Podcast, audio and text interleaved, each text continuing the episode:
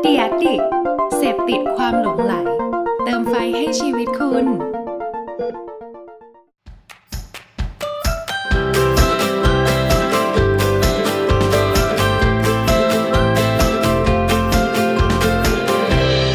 Hanky Biz Podcast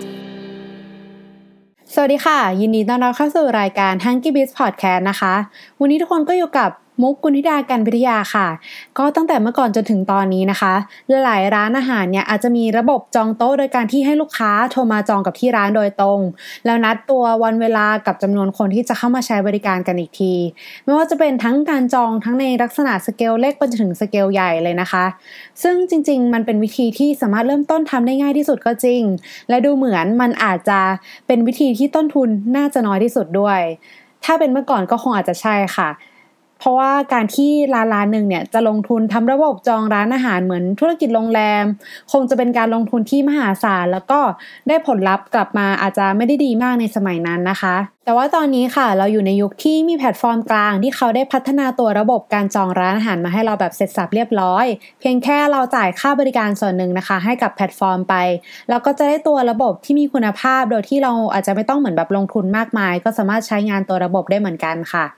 ซึ่งมันช่วยสร้างโอกาสในการเข้าถึงลูกค้าให้กับเราได้มากขึ้นนะคะ เพราะว่าถ้าเมื่อก่อนค่ะ เวลาที่ลูกค้าโทรมาแล้วเราสายไม่ว่างเนี่ย ถ้าสมมติว่าเขาไม่โทรกลับมา เราอาจจะพลาดโอกาสในการรับลูกค้าคนนั้นเลยก็เป็นได้ค่ะ หรือถ้าหากว่ามีลูกค้าที่เขาอยากจะเข้ามากินที่ร้านเรา แล้วพอมาถึงปุ๊บเขาไม่มีที่นั่งนะคะ เออโอกาสที่ลูกค้าเนี่ยจะเลือกไปกินที่อื่น แทนการรอคิวที่ร้านเราเนี่ยก็มีโอกาสที่สูงมากค่ะ และพอเป็นธุรกิจร้านอาหารนะคะ มันก็ย่อมมีช่วงเวลาที่เป็นออฟพีคใช่ไหมคะที่คนเนี่ยในร้านอาจจะไม่ได้เยอะเหมือนช่วงเวลาเที่ยง หรือว่าช่วงเวลาเย็น มันทำให้ทุกอย่างที่เราเล่ามานะคะ มันอาจจะกลายเป็นต้นทุนค่าเสียโอกาสค่ะ ที่ร้านเนี่ยอาจจะต้องจ่ายอยู่ตลอดเวลา ถ้าประสบการณ์การมานั่งกินที่ร้านไม่ดีหรือว่าช่วงนั้นนะคะ ไม่มีคนมา จากปัญหาตรงนี้นะคะ มันทำให้แพลตฟอร์มจองร้านอาหารหลาย ๆ เจ้า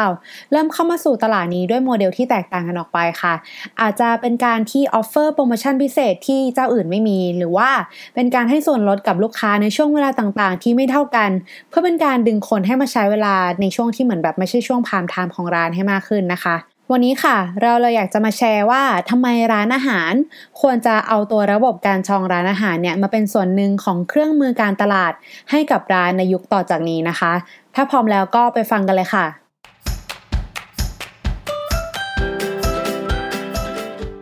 ข้อแรก สามารถจองที่นั่งล่วงหน้าได้ตลอด 24 ชั่วโมง การจองผ่านออนไลน์นะคะ มันจะช่วยให้เราแก้ปัญหาเก่าของเราได้ค่ะ ที่ปกติเวลาที่ลูกค้าเนี่ยโทรเข้ามาจอง แล้วเราไม่สะดวกรับสายในตอนนั้น จนมันทำให้เราอาจจะเสียลูกค้าคนนั้นไป เพราะว่าเรารับสายไม่ทันนะคะ ปัญหาตัวนี้เนี่ยก็จะหมดไป เพราะเราสามารถให้ลูกค้าเนี่ยจองผ่านออนไลน์ได้ตลอด 24 ชั่วโมงเลย นอกจากนี้การจองเนี่ยยังช่วยให้ลูกค้าสามารถวางแผนเวลาได้ แล้วก็ทำให้ลูกค้ามั่นใจได้ว่า ถ้าพอไปถึงที่หน้าร้านของเราเนี่ยลูกค้าเนี่ยจะได้เข้าไปใช้บริการแน่นอนค่ะ ข้อที่ 2 ระบบจะทำให้หลังบ้านของเราทำงานได้ง่ายขึ้น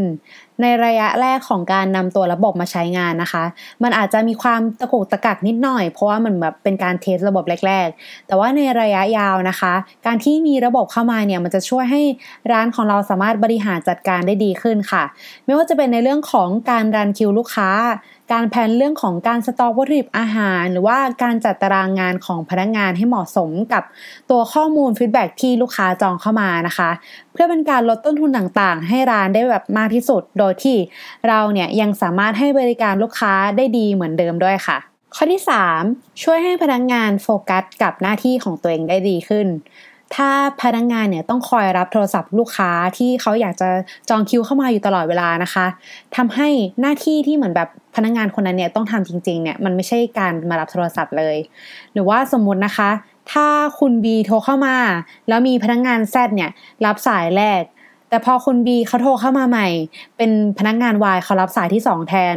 อาจจะทำให้ conversation หรือว่าการคุยการสื่อสารกับประสบการณ์ที่ลูกค้าได้รับเนี่ย มันอาจจะไม่เท่ากันก็ได้นะคะ เพราะว่าสิ่งที่ลูกค้าเขาได้ยินเนี่ยมันเป็นเรื่องของน้ำเสียงแล้วก็ทักษะในการแก้ปัญหาของพนักงานเท่านั้น ดังนั้นการที่มีตัวระบบการจองเข้ามาช่วยนะคะ มันก็จะช่วยให้พนักงานของเราเนี่ยสามารถโฟกัสในงานของเขาได้มากขึ้น อีกทั้งยังช่วยให้ลูกค้าของเราเนี่ยเขาได้รับประสบการณ์การจองที่มีมาตรฐานมากขึ้นด้วยค่ะ ข้อที่ 4 เป็นช่องทางในการโปรโมทโปรโมชั่นของเราได้ บางคนอาจจะยังติดภาพกันอยู่นะคะว่า ถ้าเป็นการจองปกติเนี่ยคือลูกค้าจะโทรมาจองที่นั่งเพียงอย่างเดียว แต่ว่าจะไม่ได้มีการนำเสนอโปรโมชั่นให้กับลูกค้าที่โทรเข้ามาจองเลย ถ้าสมมติว่าลูกค้าเขาไม่ได้ถามว่าอ่าช่วงนี้มีโปรโมชั่นอะไรบ้างไหมคะอะไรอย่างนี้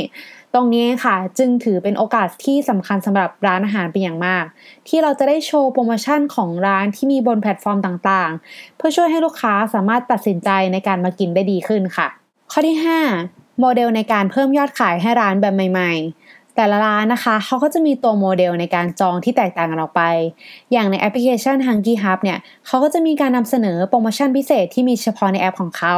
เป็นพวกโปรบุฟเฟ่พิเศษ หรือว่าเป็นการจัดปาร์ตี้พิเศษเป็นต้นนะคะหรืออย่างในแอป Eatigo เองเขาก็จะมีส่วนลดพิเศษกับคนที่มากินในช่วงเวลาที่เป็น off-peak นะคะ เพื่อเป็นการดึงคนมากินในช่วงเวลาที่ร้านไม่ค่อยมีคนให้มากขึ้น ก็เป็นการเพิ่มยอดขายแบบใหม่ๆให้กับร้านนะคะ อีกทั้งยังสร้างความหลากหลายให้กับทางเลือกของลูกค้าได้มากขึ้นด้วยค่ะ ข้อที่ 6 เก็บข้อมูลและประเมินผลลัพธ์ได้แม่นยำขึ้น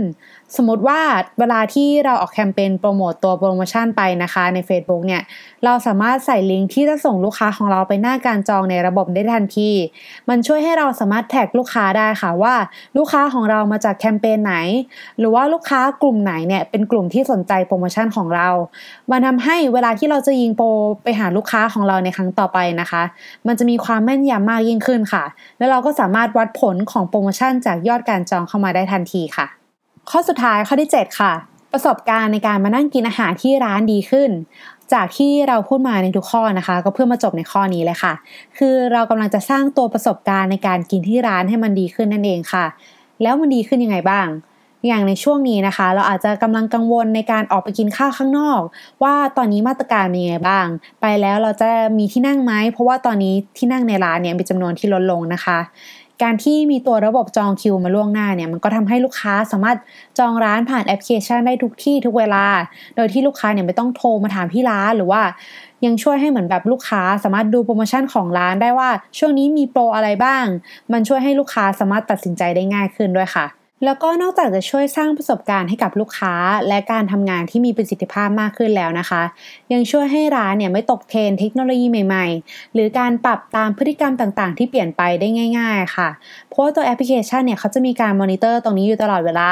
ทำให้ถึงแม้ว่าตัวประสบการณ์ที่ลูกค้าต้องการจะค่อยๆ เปลี่ยนแปลงไปทีละนิดนะคะ แต่ว่าเราเนี่ยก็ยังคงก็ติดตามกระแสไปได้ทันค่ะ จะยังไงร้านก็ต้องกลับมาทำการบ้านเพิ่มเติมนะคะ ว่าร้านอาหารของเราเนี่ยเหมาะกับการใช้งานระบบการจองร้านอาหารไหม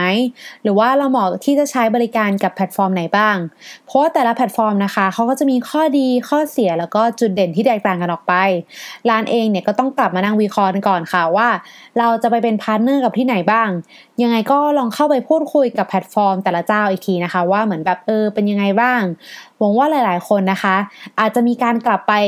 มองดูว่าตัวระบบการจองร้านอาหารเนี่ยเป็นยังไงบ้าง แล้วก็เอาตัวระบบการจองร้านอาหาร ไปใช้เป็นเครื่องมือหนึ่งในเครื่องมือของการทำการตลาดของร้านอาหาร ที่จะช่วยให้ลูกค้าของเราเนี่ยได้รับประสบการณ์ในการไปกินที่ร้านอาหารได้ดียิ่งขึ้นนะคะ ก็จบกันไปแล้วนะคะ กับในตอนนี้ก็สามารถติดตามรายการ Hunky Beats Podcast ในช่องของ d e d i c Podcast ร่วมกันกับพี่ๆรายการอื่นๆได้ในตอนถัดไปค่ะ